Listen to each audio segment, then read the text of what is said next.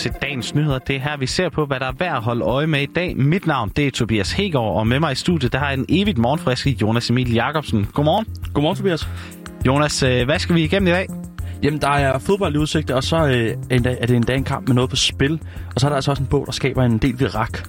Ja, og så skal vi også se nærmere på menneskehandel, nærmere bestemt menneskehandel her i Danmark. Vi har med andre ord en varieret omgang foran os, så jeg må hellere sige velkommen til dagens nyheder.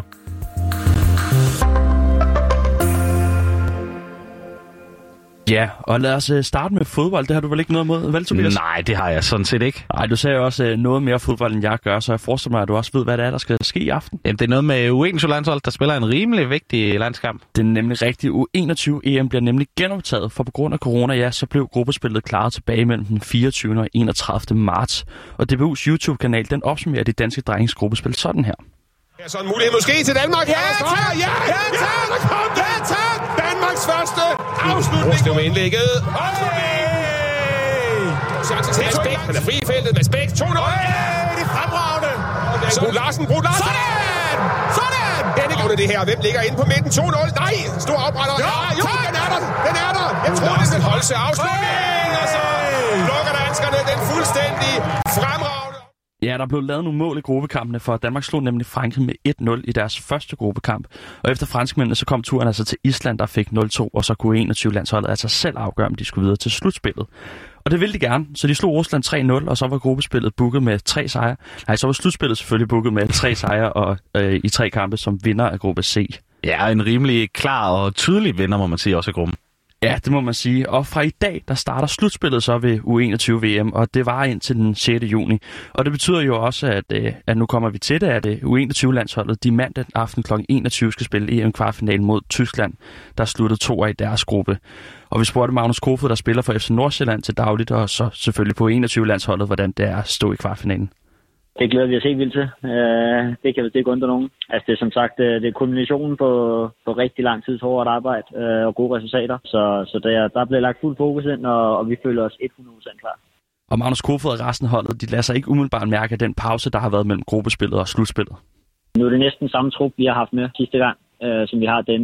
Uh, så de indbyrdes uh, connections, uh, de er her, uh, og der er rigtig, rigtig gode relationer. Uh, så så stemningen er, er rigtig høj, og som sagt, så føler jeg, at vi har haft nogle, nogle gode træninger, hvor vi har fået mest muligt ud af den tid, som vi har. Uh, så nu, nu venter vi egentlig alle sammen bare spændt på, at, øh, at klokken bliver 9 i morgen. Vi forventer et, øh, et klassisk tysk landshold, øh, hvis man kan sige det sådan. De er, de er rigtig, rigtig dygtige i deres, specielt deres omstillingsspil, øh, hvor de har en masse fart øh, og hurtighed. Derudover vil de, vil de gerne prøve at spille fodbold, Uh, men det er så vores job at prøve at sætte en stopper for det og, og kontrollere bolden lidt mere, uh, end, end de gør forhåbentlig. Og så må vi se, uh, må vi se om det er nok til også at kunne, kunne hoppe videre til, til en semifinale. Så er der heller ikke andet for end at vente og se, hvad der sker kl. 21. Og det er altså på Mold Arena Sosto i Ungarn, det går ned.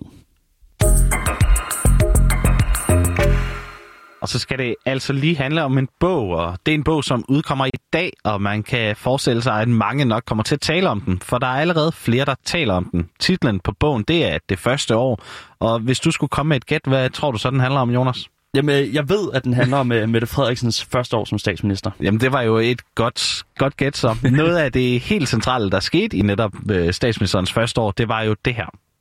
Velkommen til uh, endnu et pressemøde her i uh, statsministeriet.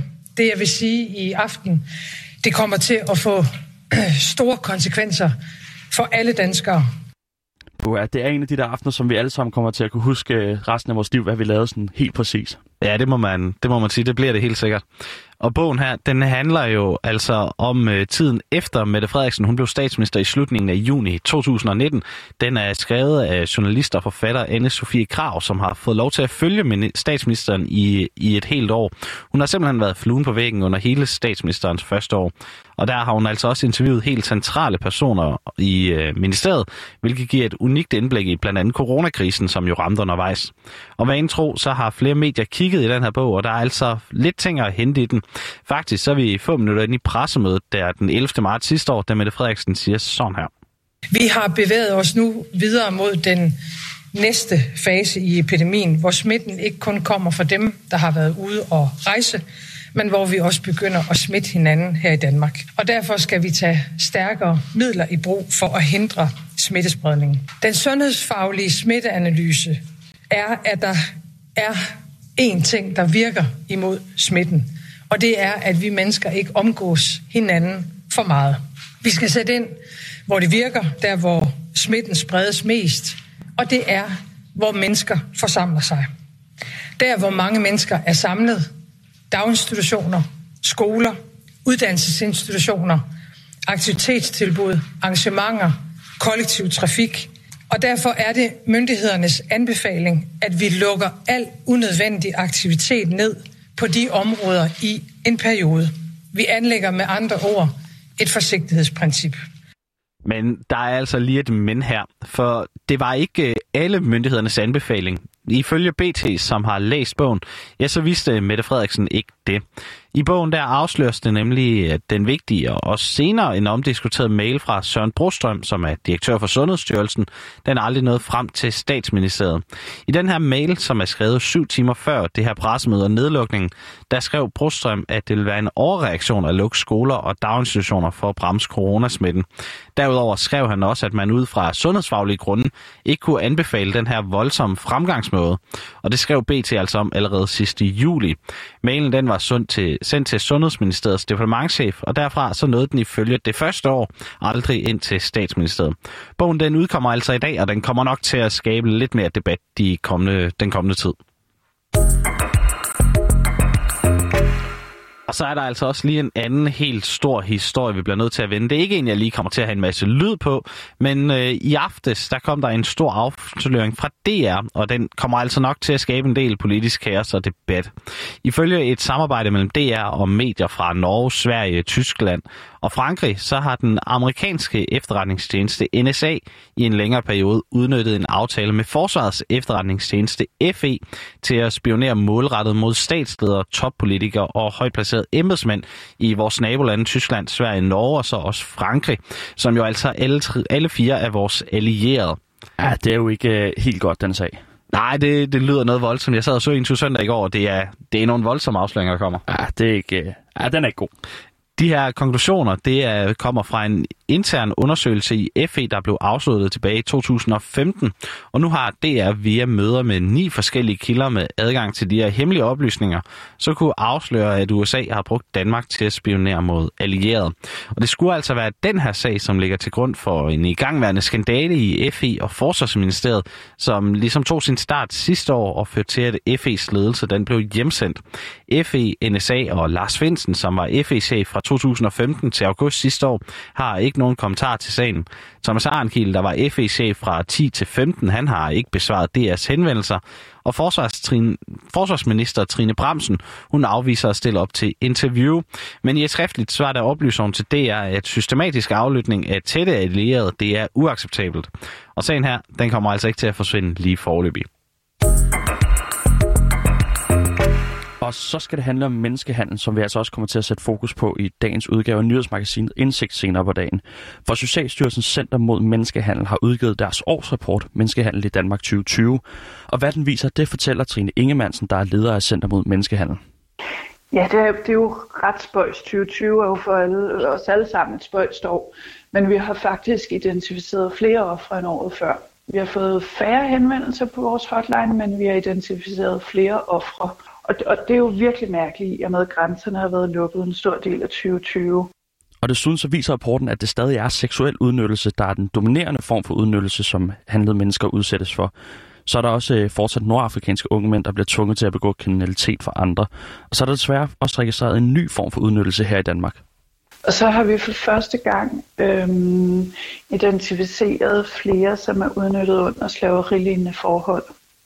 Den øh, udnyttelsesform har vi ikke anvendt før.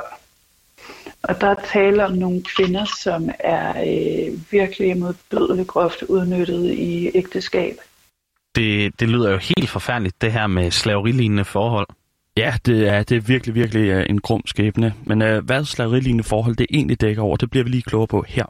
Jamen det er, som man næsten kan udlede af ordet, noget, der ligner slaveri. Og det vil sige, at de er, øh, at de er øh, fastholdt på den måde, at de er låst inde, og de bliver mishandlet, øh, og de ikke har mulighed for at slippe ud på nogen måder.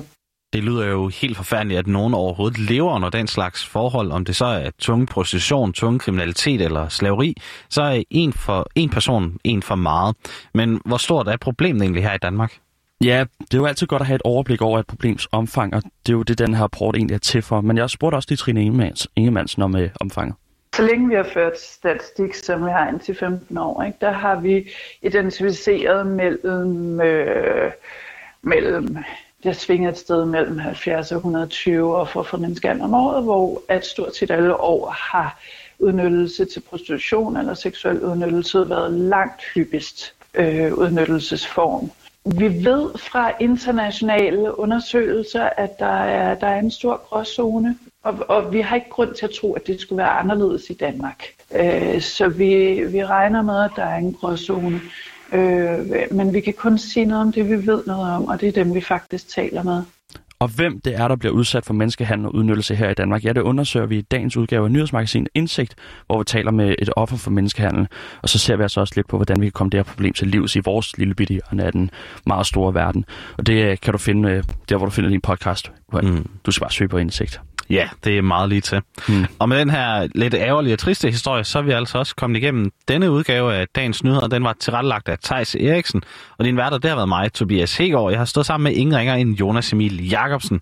Og vi siger tak, fordi du lyttede med.